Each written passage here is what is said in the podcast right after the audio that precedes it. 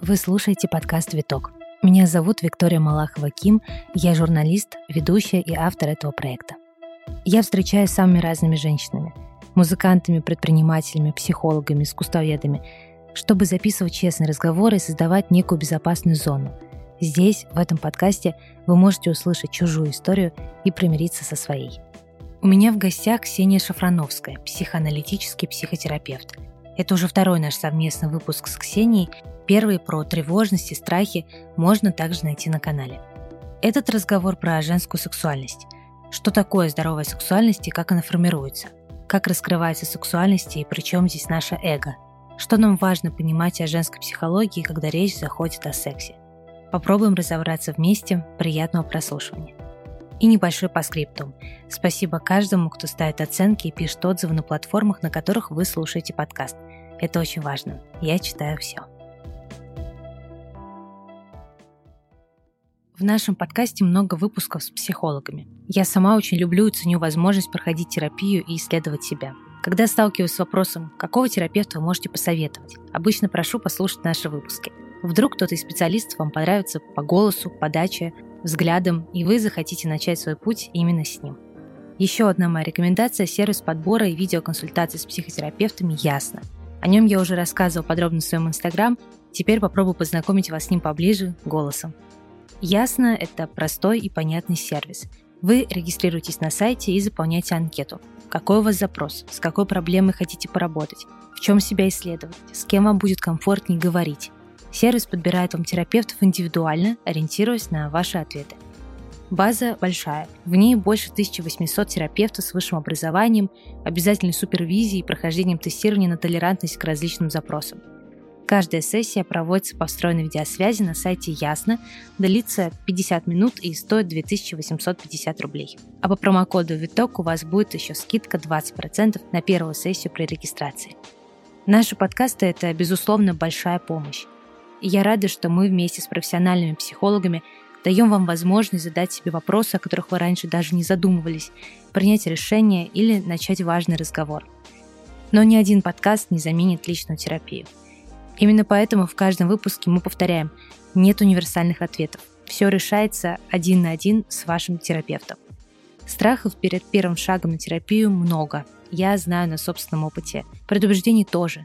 Но что если просто попробовать? Возможно, ясно сможет стать вашим проводником на пути к очень интересным открытиям о самом себе. Ссылку на сервис можно найти в описании этого выпуска.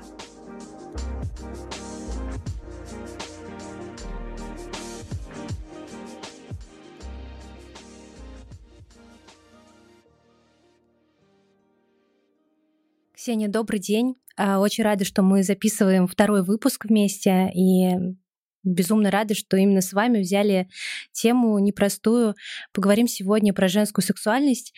И я помню, когда я вам написала, что я в целом хочу обсудить эту тему и собираю вопросы, вы сразу мне сказали, что давайте разграничим про женскую сексуальность мы говорим отдельно, про мужскую отдельно. В общем, здесь не получится. Почему мы разграничиваем женскую и мужскую сексуальность? И почему так важно про женскую рассказывать именно в индивидуальном отдельном ключе? Да, Виктория, приветствую. Приветствую всех, кто по ту сторону находится, да, кто слушает нас. Почему я сделала такое разграничение? А, во-первых, потому что а, сексуальность, она неотделима от индивидуальности и от тела да, то есть она включает в себя. И поскольку тело у мужчины и женщины, оно априори уже разное, это разный пол, то поэтому я и разграничила тем, что разный пол, соответственно, разное совершенно развитие, которое проходят мальчики и девочки, психосексуальное изначально. И, соответственно, если мы понимаем сексуальность как индивидуальность и тела, значит, мы предполагаем различие полов. А, поэтому я это разграничиваю и буду говорить больше да, о женской сексуальности, потому что, безусловно, в начале, когда мы только рождаемся, и до какого-то времени мы не понимаем, да, что есть вообще различия полов и там поколений. То есть мы пока этого не знаем, но потом случается да, определенный период, я о нем буду позже говорить, когда это происходит. И вот здесь идет точка формирования вообще о том, что такое женская сексуальность и что такое мужская сексуальность. Что нам важно понять про женскую психологию в целом, про женщину. прежде чем мы перейдем уже к углублению в сексуальность? Я буду говорить о психосексуальности, потому что, да, в сексуальность опять э, я вкладываю контекст индивидуальности и тела. Поэтому и вообще, в принципе, да, психосексуальность с ее импульсами – это важное человеческое явление, и оно развивается от ответа объекта. Это первое, что нужно запомнить. Вот просто это нужно запомнить. Дальше я буду эту мысль развивать. Что нужно знать вообще о сексуальности, да, как формируется девочка, как формируется женщина, что вообще происходит вот на этом пласту, да, такой протяженном пласту ее развития.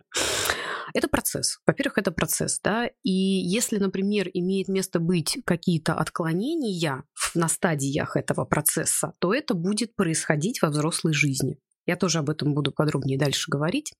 А, давайте начнем вообще об истоках. Вот прям с, с физиологии, с того, с чего мы начались. Вообще все люди, все мы, мы начались с сексуальности. То есть мы начались с секса. Фактически, да, наша мать и отец, они легли в постели, занялись сексом, и от этого импульса нас зачали. То есть это уже говорит о том, что есть первоначальная точка, от которой мы пошли. Она сексуальная, потому что, да, оба, мужчина и женщина, соединились в сексуальном акте. Когда ребенок рождается, да, у него пока что до какого-то периода, я ниже обозначу эти периоды, у него нет развлечения между тем, что есть девочки, есть мальчики, есть мама, папа, пока этого нет. Он находится полностью в таком слиянии со всем миром, ну, а, вернее сказать, сначала с матерью. Но ребенок, да, он, э, он ведь наделяет пару покровом отца и матери. Ну, то есть, да, когда мужчина и женщина становятся родителями, они становятся отцом и матерью. И первое, с чем мы имеем дело, это с матерью. То есть первоначально пол для всех нас женский. Что у мальчиков, что у девочек. Это тоже важно, потому что, опять же, да, я сейчас не буду касаться полной, естественно, мужской сексуальности, потому что это не наша тема, но, тем не менее, для мальчиков это попроще, потому что они сразу сталкиваются с противоположным полом, а девочка нет. Ей это различие нужно провести глубинно на ее внутреннем психическом уровне. У девочки уже а, ее рождение и из-за того, что она одного пола со своей матерью, это обуславливает множество конфликтов. Каких, например, да, мать, э, она в любом случае, когда рожает, э, она регрессирует в каком-то смысле, и она регрессировать может вообще к очень ранним конфликтам. Какой она была дочерью, какой с ней была мать, какие у них были отношения, какие были у матери отношения с отцом, а какие они были парой. Ну, то есть возрождается множество конфликтов. Почему почему, например, да, женщина, ну, как бы есть такое понятие, да, как уязвима, да, во время беременности. Это не только связано с физиологией, это связано еще с психическими ее процессами. Ну, так вот, например, да, ребенок рождается, он родился, и э, он сталкивается с матерью.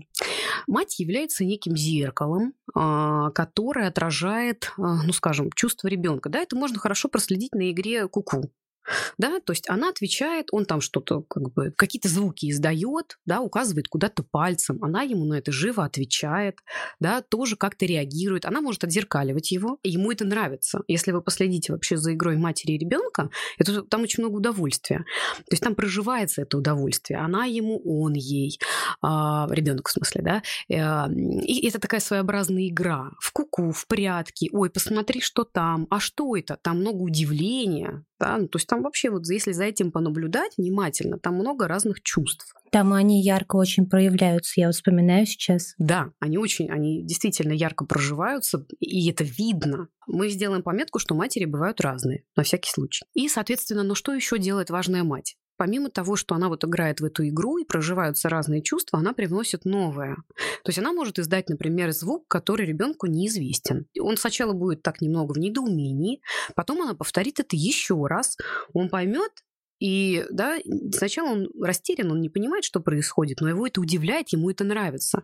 И здесь уже появляется первое различие, очень такое бессознательное, что оказывается мать-то другая. Она не полностью да, отзеркаливает его, но она приносит что-то новое. У него уже где-то там, да, в подсознании формируется вот это развлечение. Это очень бессознательные процессы. Ребенок этого пока не понимает, но это закладывается. Это первое различие, которое приносит мать. И ребенок, соответственно, ну как бы, как мы можем назвать, это первое не я. То есть есть я, есть мама, мы слиты. Кажется, что мать и ее грудь это продолжение меня, да, там нету процессов развлечения. Но когда она вносит вот это первое развлечение, это появляется вдруг. Я сделала сноску, что матери бывают очень разные. А есть матери, которые не способны на это, они не способны играть, не способны давать ответ. Да, вот в начале, о чем я говорила, я сказала о том, что психосексуальность формируется от ответа объекта. Это первое вообще начало что происходит, потому что, а, мать играет, б, мать, а, она не только его кормит, например, ребенка, там, меняет ему пеленки, но она еще его, э, скажем, донашивает в руках. То есть, да, ее руки являются продолжением вот этого донашивания. Во время кормления грудью она на него смотрит, наверное, она о чем-то думает, она что-то ему посылает да, она что-то, как бы ты мой любимый и нежный, или сдохни и погибни, да, это очень, это разные сигналы. А, поэтому я, да, еще раз говорю о том, что матери разные, но наша психосексуальность уже начинается там. Она уже начинается там. Есть такое понятие а, у одного психоаналитика Андре Грина, оно называется мертвая мать. Да, это мать, которая была не способна дать ответ не способна а, отзеркалить, не способна внести новое по разным причинам. Возможно, она столкнулась в этом конфликте бессознательном, когда родила со своей историей да, а, со своей историей того, какой она была дочь, что у нее было. И это не обязательно воспоминания очень сознательно четкие. Нет, это все очень бессознательные вещи, которые вот просачиваются. То есть, да, это, это то, что между строк, условно говоря, происходит. А, ну так вот, и да, понятие мертвая мать тогда, когда мать не способна дать этого ответа. То есть она мертвая метафорически. Это не значит, что она мертвая физически, да, она мертва метафорически. И ну, это во многом влияет, безусловно, это влияет. С этим можно работать, да, и мы не говорим о том, что это что-то, э, как сказать, тотально невозможно с этим работать. Возможно. Но просто как до стадии того, что происходит, я это об этом рассказываю, чтобы было понимание и опора. Когда младенец, а, да, она его донашивает вот на руках, она с ним играет, она дает ему ответ, а у него, у ребенка уже формируется там частично его тело, его эго. Там много проживания телесности, да, ведь ребенок а, радуется, да, или там скукоживается, это же видно, да, когда что с ним происходит, он показывает это всем своим телом фактически.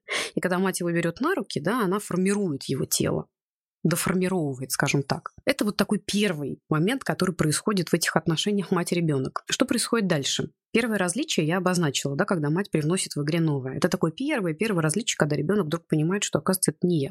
Далее, через какое-то время, например, проходит ну, там, 4 месяца, 5, 6, да, у каждого это своя, э, свой период, да, потому что после родов идет определенное восстановление, но мать возобновляет после рождения младенца свою сексуальную жизнь с мужем, с партнером, с мужчиной. И таким образом она, оставляя ребенка где-то, уходит к мужчине. И это второе различие да, что оказывается, мама от меня уходит куда-то. Я не знаю куда, но оказывается, что она куда-то уходит.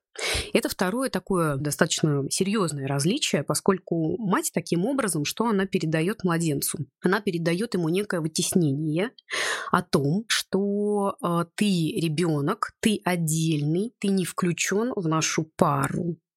Если происходят какие-то в этом смысле, ну, скажем, отклонения, когда мать разговаривает со своим ребенком не на языке нежности, есть такое красивое понятие, а на языке страсти, то есть она, скажем, удовлетворяет свои эротические потребности в ребенке, вот тогда начинается путаница большая. Да, то есть она не уходит к партнеру. Или даже если, например, ну так бывает, нет мужчины, ну нет любовника, что-то происходит, тогда она должна куда-то уходить в свое творчество, в свою работу, куда-то, где места ребенку нету.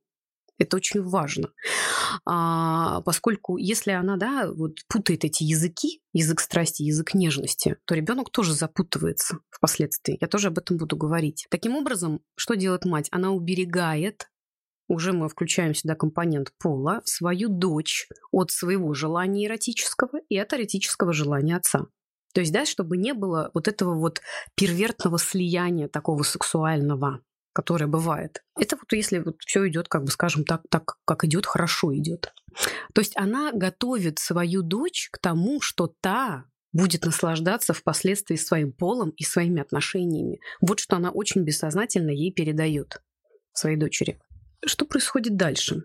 Когда ребенок уже да, э, подрастает, дочка подрастает, когда девочка уже там, ну, находится в возрасте двух лет и так далее, тут уже, естественно, появляется, если в паре есть отец, И э, что делает отец? Отец разделяет ребенка с матерью. Он начинает это намного раньше делать, естественно, потому что именно э, мужчина возвращает женщине ее ну, сексуальность обратно.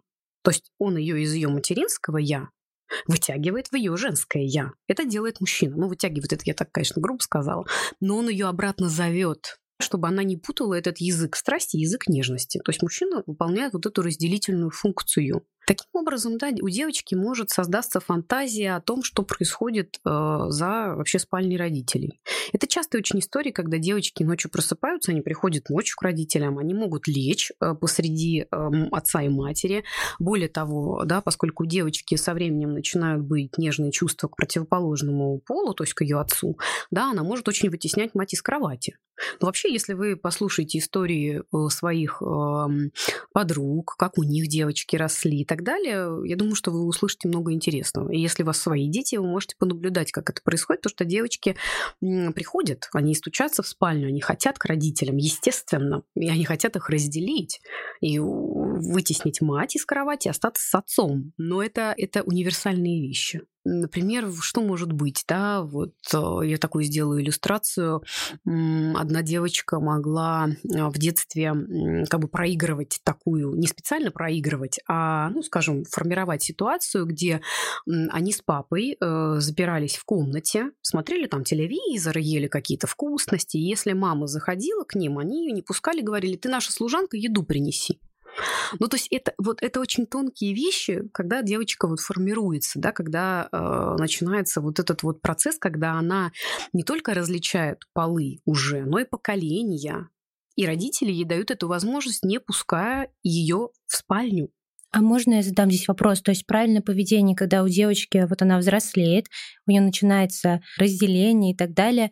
Вот правильное поведение родителей какое? В какой момент? Ну, то есть вот она заходит в спальню, она угу. хочет больше проводить времени с папой. Даже вот эта ситуация, которую вы рассказали, она у меня какие-то эмоции прямо вызвала несправедливости, да? Угу. А как должен здесь повести себя папа и мама? А здесь нужно быть очень тотально таким внимательным, а, но при этом строгим. Я сейчас объясню, что это значит. Э, не депривацию создавать ни в коем случае, а именно аккуратно объяснять ребенку о том, что да, у меня есть мама, она моя жена.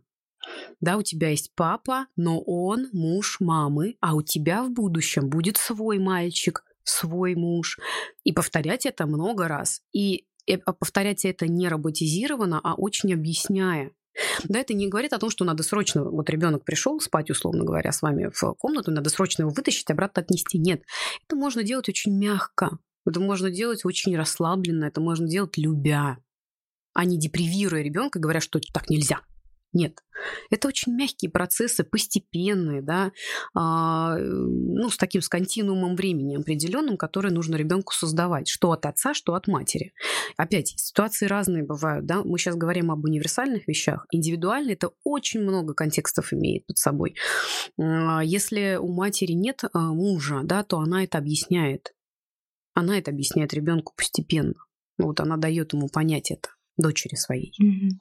Когда отец реально признает э, женское в дочери, это является таким, ну, скажем, основополагающим. Почему я здесь разделяю? Материнский взгляд, да, он был связан с зеркалом, он был связан ну, с таким отзеркаливанием, да, с, с отзеркаливанием, с тем, чтобы объяснить чувства, да, рассказать о них. А, да, если, например, с ребенком что-то происходит, он же не понимает этого, ему надо назвать эти чувства, рассказать, как и что. Я думаю, многие об этом знают, ну, потому что это вещи, которые, ну, мне кажется, на слуху.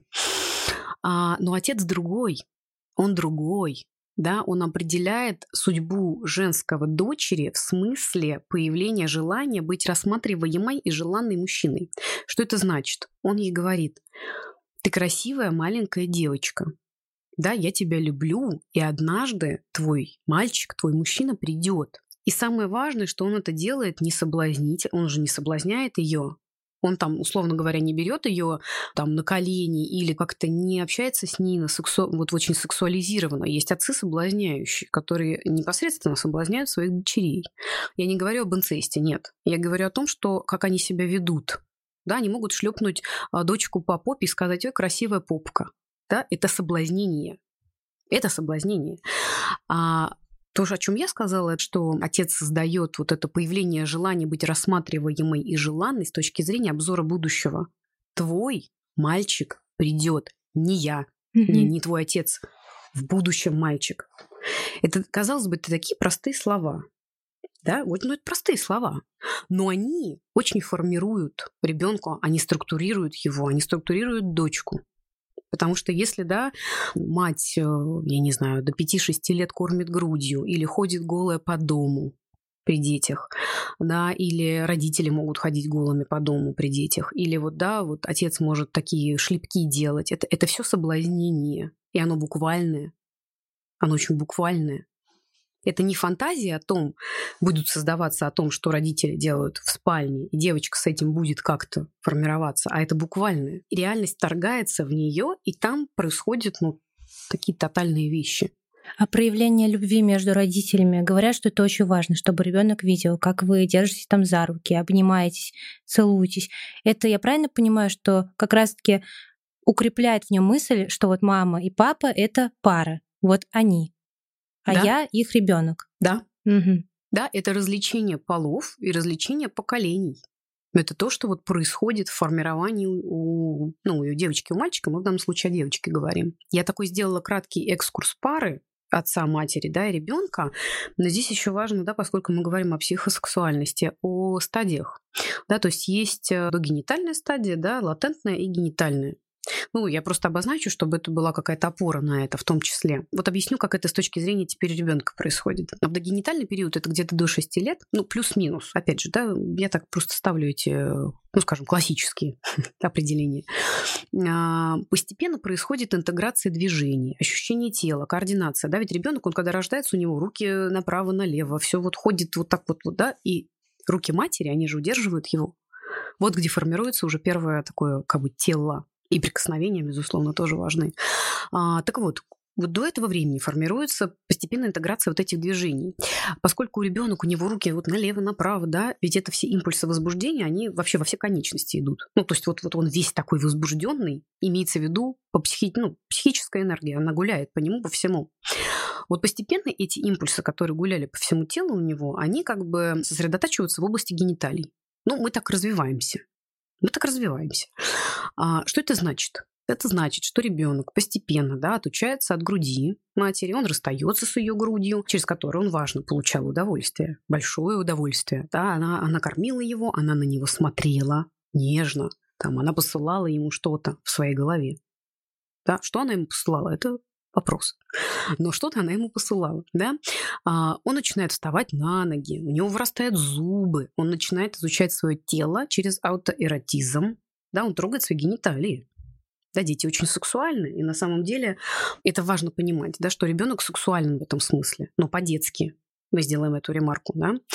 Поэтому, да, он начинает с этого аутоэротизма, с этих ласк, имеет место быть детская мастурбация, безусловно. Здесь тоже много множество вариантов индивидуальных того, что происходит. Там, если ребенок мастурбирует очень часто, это говорит о тревоге какой-то, которая происходит в семье. С этим надо разбираться. Я сейчас вообще это опускаю, просто я так ремарки эти делаю, да. Так вот, у ребенка начинает также быть любопытство к, э, к другому, не только к матери, не только вокруг ее груди, он как-то начинает выходить дальше, дальше ее тела, и так далее. А, да, может, имеет место быть, я думаю, вы тоже могли наблюдать, у кого есть дети или кто наблюдает за подругами со своими детьми, там очень много сексуальных игр особенно в детском саду. Показать там друг другу, что спрятано под юбками, э, да, там какие у кого трусы, у кого что под трусами. Ну, то есть это очень такие вещи распространенные и неизвестные. Родители тоже должны это понимать. То есть, что важно, интерес ребенка с матери перемещается на других, в том числе на отца потому что он противоположного пола. Но это не сексуальный взрослый интерес. Опять же, да, я делаю ремарку, это детский интерес. Это важно, потому что раньше мать была источником удовольствия, а теперь э, ну, он выходит за эти границы. Важно, да, вы задавали вот этот вопрос э, о паре родителей, да, о том, да. вот я здесь ремарку сделаю над тем, что если, например, ребенок мастурбирует и его за это наказывают или сильно депривируют, это впоследствии может привести к такой как бы прилипчивости в будущем во взрослой жизни. То есть, когда потребность в сексуальных отношениях не для того, чтобы проживать тело свое, а чтобы утверждать свое собственное я. И вот это первый момент, да, почему я связываю все эти вещи, и почему я так связываю сексуальность с индивидуальностью, и с телом, и с психосексуальностью. Потому что это все очень ранние вещи. Так вот, что происходит дальше? Вот ребенок вышел за пределы тела своей матери. Он испытывает интерес да, к противоположному полу, к отцу, нежный интерес. Он начинает фантазировать, что происходит в спальне у родителей. Это фантазии, да, это опять это не буквальное вторжение, это фантазии. И, соответственно, постепенно как бы вот эта вся как бы фантазийность, сексуальность, она вытесняется, и приходит латентный период, где формируется образ своего тела, где формируется образ своего пола.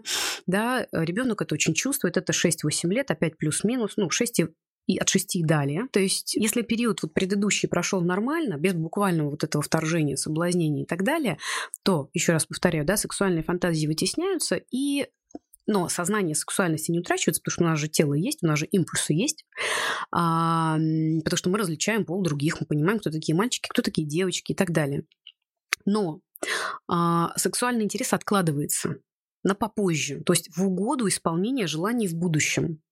Подростковый возраст это будет, да, когда идет первая любовь, э, первые какие-то сексуальные движения, они еще очень непонятные, да, но они уже есть. И кратко обозначу буквально подростковый период, что происходит там, это, да, он называется генитальный период.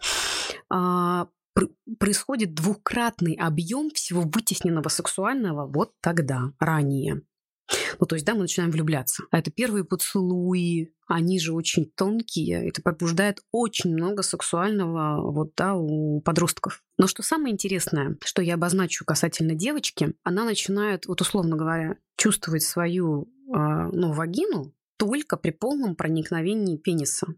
То есть до этого времени, до подросткового, она не совсем знает, девочка, что у нее есть вагина. Ну, то есть она об этом знает, но чтобы ее непосредственно почувствовать, она может только через мужчину, ну, через пенетрацию. И вы представляете, да, что происходит в тот момент, вот если мы вспомним эти стадии, если имело место быть какие-то отклонения. Ну, с чем, с чем сталкивается девочка. Вообще первый опыт, да, сексуальный, он очень важен, что происходит с ней. Там очень много переживаний у девочки.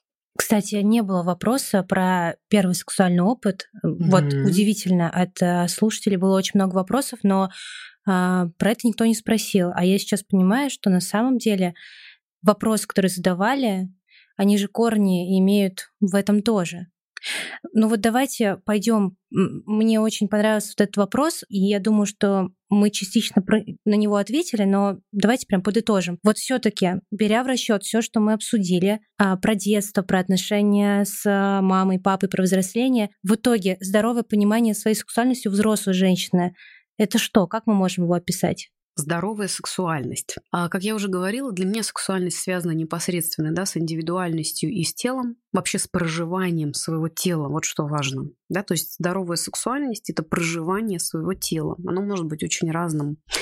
А, я говорила о первом сексуальном опыте да, у девочек, и на самом деле там очень много переживаний, потому что секс да, он возрождает внутри каждого из нас свою историю. Это может быть история удовольствия и удовлетворения, это может быть история страха или стыда, это может быть история боли или запрета. И девочка переживает невероятные истории свои, детские и взрослые, вот в этом акте первом, да, когда она узнает, что, а, что чувствует вообще, ну, как бы внутри нее есть вагина и что она через это проживает. Потому что если бы, например, секс был простым, ну, скажем, физиологическим актом, он бы не наделялся таким смыслом. Ну, скажем, женщина бы не думала о том, что, ага, сексом я буду манипулировать мужчиной я ему там, условно говоря, не буду давать, он там что-то там будет делать. Или э, мужчина бы не боялся так, например, тоже. Мужчины тоже могут бояться этого. То есть секс бы это все не возрождал, если бы он был только физиологическим актом, и если бы сексуальность была связана только с телом. То есть, да, вот, вот поэтому секс возрождает это все. Все эти истории, они начинают, э, ну, скажем, как сказал Фрейд, мне очень нравится эта его цитата, когда мужчина и женщина э, ложатся в постель, действующих лиц становится минимум шесть. Он был прав в этом. Он был прав. Я думаю, что мы сейчас не будем говорить о Фрейде, но я скажу одну вещь, что он недооценивается нашим временем. Его неправильно понимают. Не знаю, связано ли это с переводом, а, на русский язык как-то и так далее, но его неправильно понимают. У него есть свои слепые зоны и так далее, хотя я ну, не вправе его критиковать, безусловно, но тем не менее он привнес очень важный в этот контекст. Очень важно. Э, я говорила о том, что да, наше эго, наше тело формируется э, сначала в руках матери, да, она нас донашивает, потом а, происходит ответ от отца. Если эго ну, крепкое, да, то мы способны в сексе проживать его потерю. Что это значит? Сейчас я объясню. Я снова обращаюсь к моей любимой теме, которая, наверное, э, как сказать, э, размазывается по всем аспектам. Это квантовая механика, да, я, я не могу ее не упомянуть здесь, а, да, где материя одновременно может быть частицей, одновременно волной. Это здесь очень увязывается. Я скажу как. А, через сексуальность границы индивидуальности могут быть преодолены. Чтобы их преодолеть, нужна твердость эго с одной стороны. Да, потому что, а, с одной стороны, мы ведь а, мы индивидуальны, а значит, мы изолированы нашей индивидуальностью. Да? Чтобы стать частью целого, а в сексе это происходит, да, мы теряем себя в каком-то смысле, нам необходимо преодолевать эти границы. Опять, почему секс имеет такую ну, скажем, заряженный контекст. В том числе не только с отцовско-материнскими аспектами, но еще вот в этом, а, в контексте того, как я встречаюсь с другим. А, да, качество движений во время сексуального акта в каком-то смысле же, да, как ритм, становится э, движением другого. Если есть движение, значит, есть изменение. И сейчас я скажу такую вещь проживание сексуальности, оно противоположно структуре, потому что там много текучести, там много того, что изменяется, да, там нету зафиксировано чего-то. И если, скажем, в нашей ежедневной жизни наш ум и эго нами помыкает, да, то есть целенаправляет нас, где мы являемся вот этой вот индивидуальностью, которая идет, то в сексе этого нет там нет как таковой цели. Безусловно, здесь э, мы можем говорить о том, что существует разрядка в виде оргазма и так далее, но я об этом думаю по-другому. Я сейчас объясню как. А, не только дело в разрядке. Опять же, это зависит от личности, от ее развития и от того, как он это вообще воспринимает. Для кого-то это может быть только разрядка и больше никак. Это может быть. Но я сейчас не буду да, внедряться в эти индивидуальные контексты. Если мы погружены в проживание нашего эго, которое не гибкое, то мы уходим от нашего процесса индивидуации. А ведь мы есть больше, чем наше эго. Мы есть больше. И поэтому вот в сексе происходит это. Я ведь э, в какой-то момент теряю себя. Потому что э, да, э, внутри женщины находится мужчина, внутри мужчины как будто женщина. Ну, то есть как бы там очень все слито. И это может э, возрождать э, вот эти чувства распада «я». Ну, то есть если, да, если эго слабые, то это будет ощущаться как распад моего собственного «я». Да, у Райха, у телесно ориентированного психоаналитика, он учился, кстати, у Фрейда, он называл такую оргастическую тревожность то есть страх оргазма. Потому что, по сути, страх оргазма может быть связан э, со страхом потери собственного я. А фактически это смерть, страх смерти. То есть, ну вот насколько это все вот да, ведет к этому. Поэтому здоровая сексуальность, если мы так вот, в общем-то, да, ответим на этот вопрос, это навык терять себя и находить себя, возрождаться. Потому что если мы ограничены нашим «я», то получается, что тогда, когда мы умрем, больше ничего нет. А если мы способны да, снова возрождаться, мы знаем, что мы возродимся, то, соответственно, в сексе мы можем это проживать. Вот эту смерть и это возрождение снова. Да, эм, э, французы очень здорово называют оргазм маленькой смертью. Это не просто так.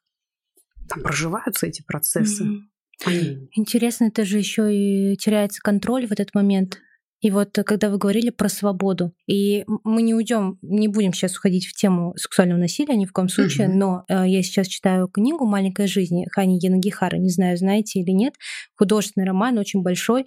И вот там главный герой пережил в детстве и в юности ну, очень травматичные события, связанные с сексуальным насилием.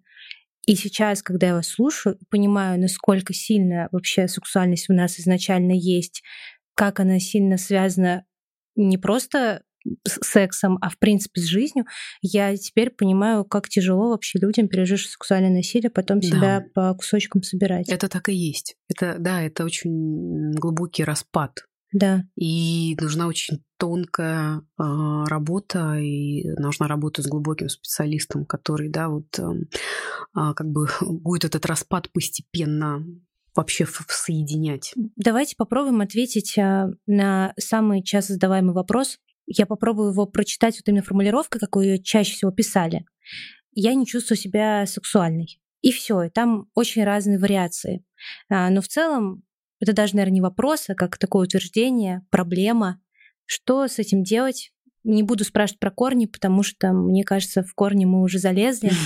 Но вот откуда это берется? Еще, знаете, я сейчас сверху добавлю, я вот думаю, когда женщина не чувствует себя сексуальной, это же не всегда может быть история с ее детством, взрослением, создаванием себя. Я думаю, что это же может быть еще с тем, что там нам мир показывает, диктует и ты начинаешь себя с этим сравнивать, как будто бы у тебя уже свой образ сексуальности, как, как это должно быть.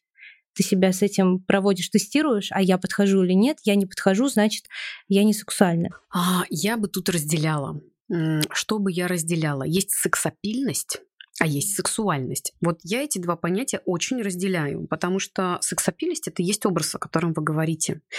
А, это внешнее, поверхностное, не в плане того, что там глубоко, не глубоко, а это ну вот на поверхности тела, я имею в виду, и на поверхности нашей внешности. А, вот что такое сексапильность.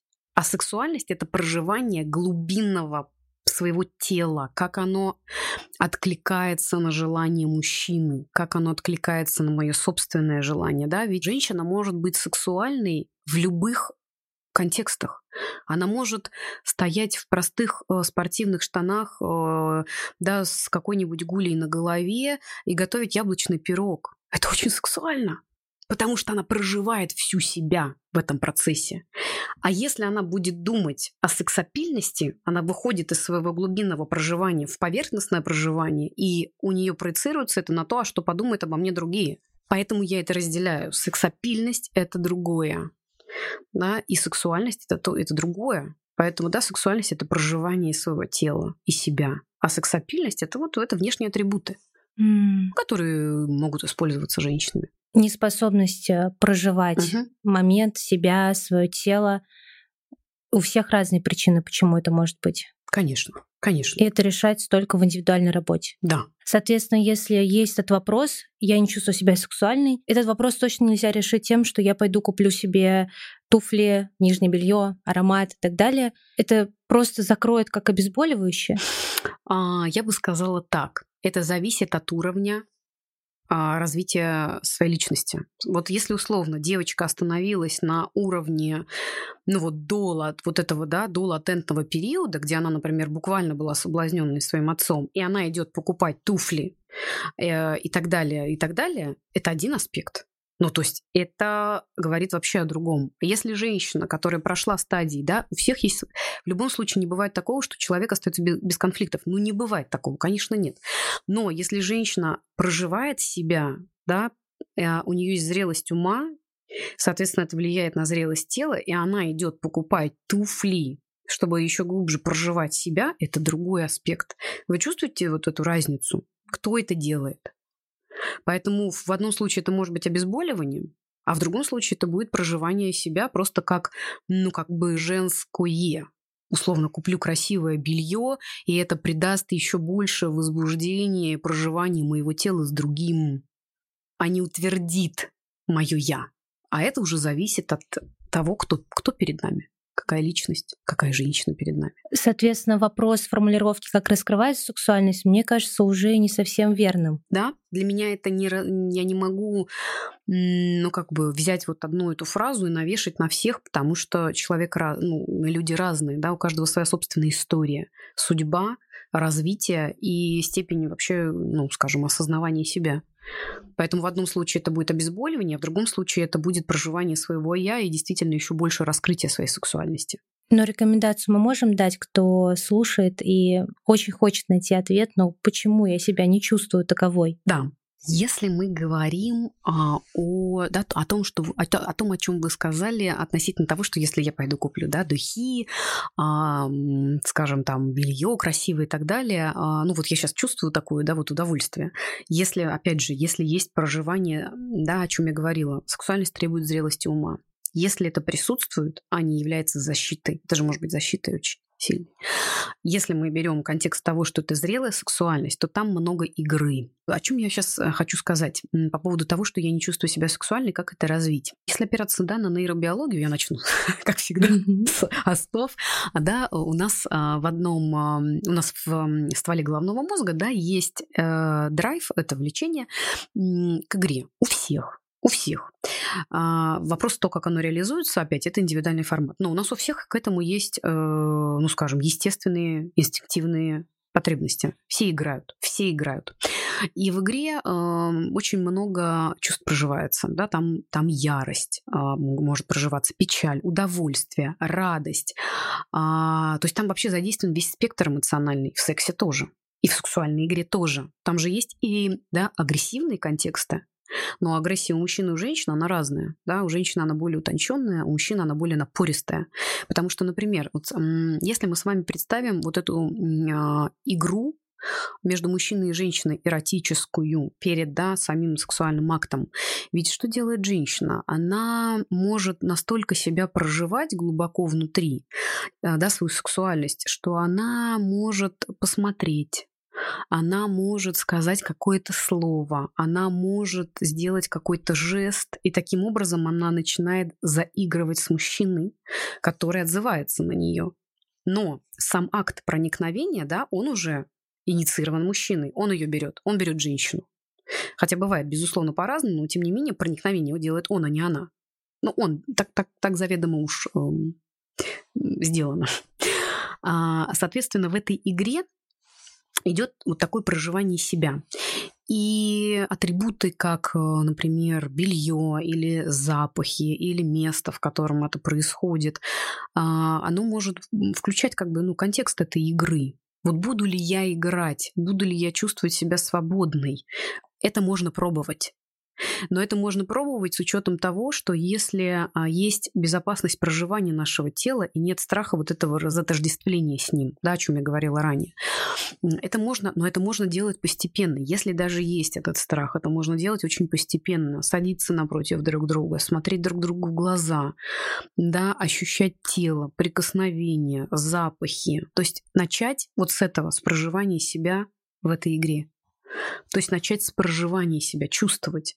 Да, довольно часто можно слышать от женщин, ну, такую фразу, а, а что он подумает, а вдруг у меня живот висит? Ой, а вдруг я волосы не так уложила? Или там у меня ноготь отлетел, а тут я эпиляцию не сделала. Ну, что-то такое. Она в этот момент выходит из проживания своего тела и вообще ну, своей сексуальности. То есть она выходит на поверхность и чего-то там начинает думать. Поэтому возвращать себе, ну, да, через прикосновение, через взгляды, через очень такие, через тонкую игру с, да, с мужчиной, с человеком напротив, этому можно учиться очень постепенно. Но опять, вы, можно садиться друг напротив друга, смотреть. Можно говорить, а можно вообще не говорить ни о чем, а проживать. Вот когда другой смотрит на меня, я что чувствую? Или что я ощущаю. То есть, да, я могу ощущать там, как у меня начинает там разливаться тепло по телу, или у меня кровь приступает к ногам. Ну, то есть я не могу сказать, что это... Может, это осознавание в каком-то смысле себя, но я бы назвала это все-таки проживанием. И вот это, это, это учиться это делать, учиться это проживать. Для кого это страшно, делать это постепенно, а, давать себе время на это, не, скажем так, если чувствуется, что совсем это, да, ну, как какой-то крах происходит, то останавливаться. И, например, начинать тогда, когда это возможно. Поэтому не только дело в атрибутике. Атрибутика это как, ну, как часть. А вот, да, она, безусловно, может как помочь, да, вот проживать свое тело, но так и защитить от этого. Поэтому я бы обращала внимание на то, что происходит со мной. Или да, я как, если я дотрагиваюсь до другого, что с ним, что я вижу в его взгляде. Да, ведь э, мужчина и женщина, и вообще человек, а, да, это единственное, ну, скажем, млекопитающее, я его назову так, которое может заниматься сексом лицом к лицу, потому что животные этого не делают. А мы можем и так, и так, люди. А когда это лицом к лицу, там очень много, ну, если кто-то откроет глаза в это время, он увидит очень много эмоций на, на лице другого человека. Там можно очень много увидеть. Там можно увидеть агрессию, можно увидеть печаль, можно увидеть радость, можно увидеть восторг, эйфорию. А, очень много. И, а, а это же тоже ответ другого для меня. А что я в этот момент проживаю, когда он проживает это? Ну да, возвращаемся к ответной реакции. Мы говорили про то, что сексуальность очень тесно связана с этим ощущением свободы, с отпусканием, да, с отсутствием контроля. Вот было много вопросов про стыд и страх. Для меня стыд и страх и свобода — это точно антонимы. Угу. Это вещи, которые друг друга, наверное, ну, отталкиваются просто друг от друга и вместе не существуют. Вот если человек стесняет своей сексуальности женщины, а не разрешает себе ее проживать и чувствовать, тоже такой же рецепт. Начинать потихоньку, маленькими шагами? Нет. Я бы сказала, что здесь нужно разбираться с собой. И снова мы возвращаемся к этому. Но я, я это мыслю только так. Потому что, смотрите, что происходит. Ведь любовь и сексуальность — это эрос. Ну, да, он, это так, да, эрос — это основа жизни. Это то, что нас связывает. А все, что касается проживания, ну, скажем, стыда, а, страха, да, опять же, это может быть страх распада своего я, да, о чем я говорила. А стыд это немного по-другому. Стыд он все-таки формируется тогда, когда, например, это может быть же передача некой, что, например, девочка а, или там юная девушка приходит домой а, там, в 14 лет, а, и мама ей говорит, где ты была, ты шлюха там, или, хотя это, это может формироваться еще и раньше. Я просто сейчас примеры такие привела, что это все равно накладывается на вот первую эту этапность развития, которая происходит в младенческом возрасте. Но тем не менее, даже целые мандаты могут быть от э, трансгенерационной, имеется в виду от поколения в поколение, что секс это плохо, это стыд, это грязь, это порог, это проституция, да, от секса рождаются грязные дети и так далее. Это же целые, это целые мандаты, которые передаются в поколениях. И это бессознательные мандаты могут быть. Да, то есть, э, например, в семье они может, могут не говорить об этом открыто, но могут это иметь в виду. Поэтому здесь надо работать с собой, с семейным контекстом, с бессознательным контекстом. И все это вообще вот, вот, вот так вот соединять эросом, да грубо назовем. Да, это правда может быть долго, но вопрос тяжелости зависит опять от степени того, mm-hmm. что происходило. А со временем, если, например, вы попадаете к хорошему, к достаточно хорошему аналитику, который живой, который способен на эрос, на, со, на соединение, на связи, впоследствии сначала это будет тяжело, а потом в этом будет очень много открытий, и э, постепенно проживаться будет удовольствие. Постепенно, очень постепенно. Угу. Я предлагаю задать вопрос сейчас про как влияет на отношения. Угу. Мы на нем завершим, потому что я чувствую, что если мы продолжим, да, мы можем не уйти сегодня. А, я задам его и просто завершим тем, что мы еще разберем именно про отношения и секс в паре, да? Да. Если мы говорим про то, как сексуальность влияет на отношения, даже не просто сексуальность, а осознавание своей сексуальности женщиной. Что важно? Физиологическое чувство возбуждения да, становится сексуальным тогда, когда задействовано не только тело, опять же, но и личность и индивидуальность. Я начну чуть-чуть издалека, но приду к тому, как, ну как, да, попробовать, попробуйте слушать это не как а, ответ на вопрос, а как, а, ну такую сказь, такой вот скась, вот она идет, идет, и что-то что происходит с вами, вы чем-то начинаете думать вдруг, ну вот как-то так, проживать, да, чувствовать это. Во всех мифологиях э, да, мускулинный дух – это дух движения наружу. Ну, у мужчины есть пенис, который да, э, ирригированный, он встает и проникает в женщину. А, даже на уровне вот физиологии. А, феминный дух – это дух, который воспринимает и преобразовывает, это дух, который вторгается в нее. Запомните это. Просто на уровне метафоры. Мужчина входит в тело женщины, женщина его воспринимает. Это уровень физиологии. Да, это я сначала по мифологии сказала, сейчас вот уровень физиологии. Все взаимосвязанные вещи. А, откликом женщины является направленное желание мужчины в ее сторону. И здесь много не только о самом сексе, а о том, как, как женщина этого это проживает, когда она желанна. И я думаю, что какая бы ни была женщина, все равно она хочет этого. Она хочет быть желанной. Она хочет этого. А, она хочет быть взятой. Как бы она это могла, у нее может быть очень сильная двойственность. Да, она может это отрицать, но с другой стороны, она, она будет этого хотеть быть взятой им, мужчиной. А если мы говорим о феминных парах, да, даже там это проявляется, потому что одна из женщин будет выполнять эту функцию. Да? Ну, она будет пенетрировать другую женщину. Ну, мы сейчас вообще не берем этот контекст, я просто сделала ремарку. Женщина сама по себе, она имеет двойственную природу изначально. Что я имею в виду? В ней потенциально заложены две такие, ну скажем, два базиса. Один базис – это она как э, женщина, жена, любовница, и другая ипостась – она мать. То есть один ее аспект сексуальности связан с репродукцией, а другой ее аспект связан с сексуальностью как с женским. Это важно. А, то есть одна сторона ее души с мужчиной, а другая сторона ее души с детьми. Женщина открывает мужчине путь в будущее через ребенка. Это не обязательно может быть ребенок, я говорю о потенциале, это не обязательно должен быть ребенок, ну, физиологический. Это может быть ребенок символический, потенциальный и физиологический. Это может быть сразу три, один, два, неважно.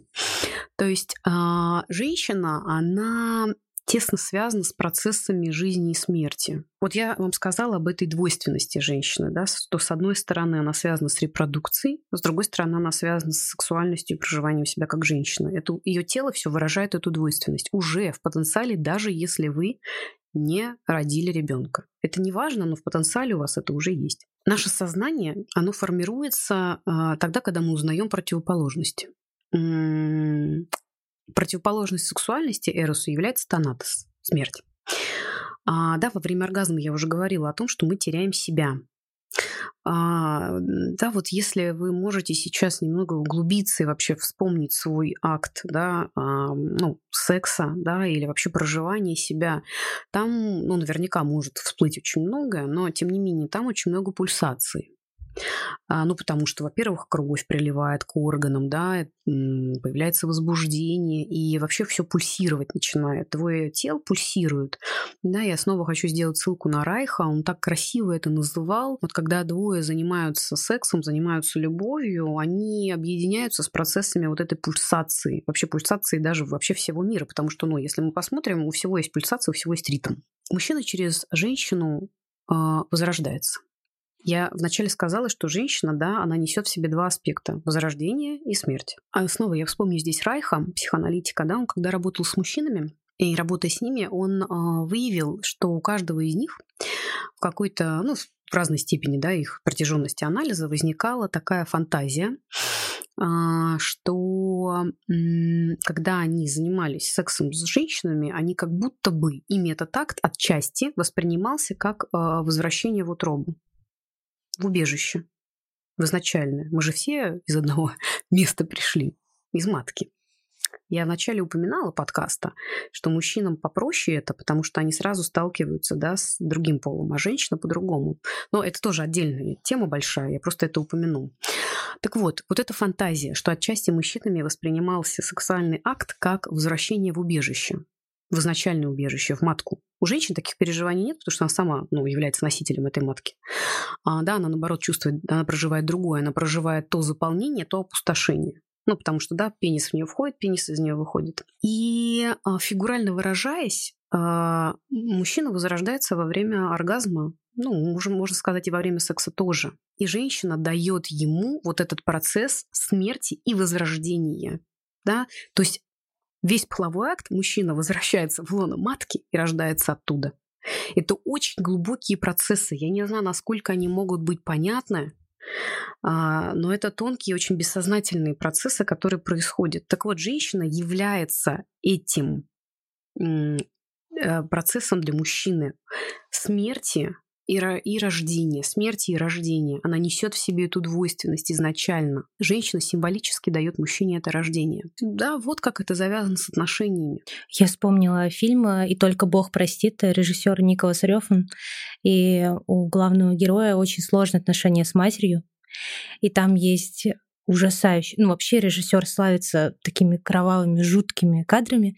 И там есть ужасающий момент, э, когда вот герой рукой залезает в живот матери, mm-hmm. когда она мертва. Mm-hmm. И, конечно, это можно воспринимать как хоррор, но ты как зритель понимаешь, что здесь вообще речь про другое, потому что тебе весь фильм показывают, как она его контролирует. Вот эта mm-hmm. большая фигура, нависшая над ним матери.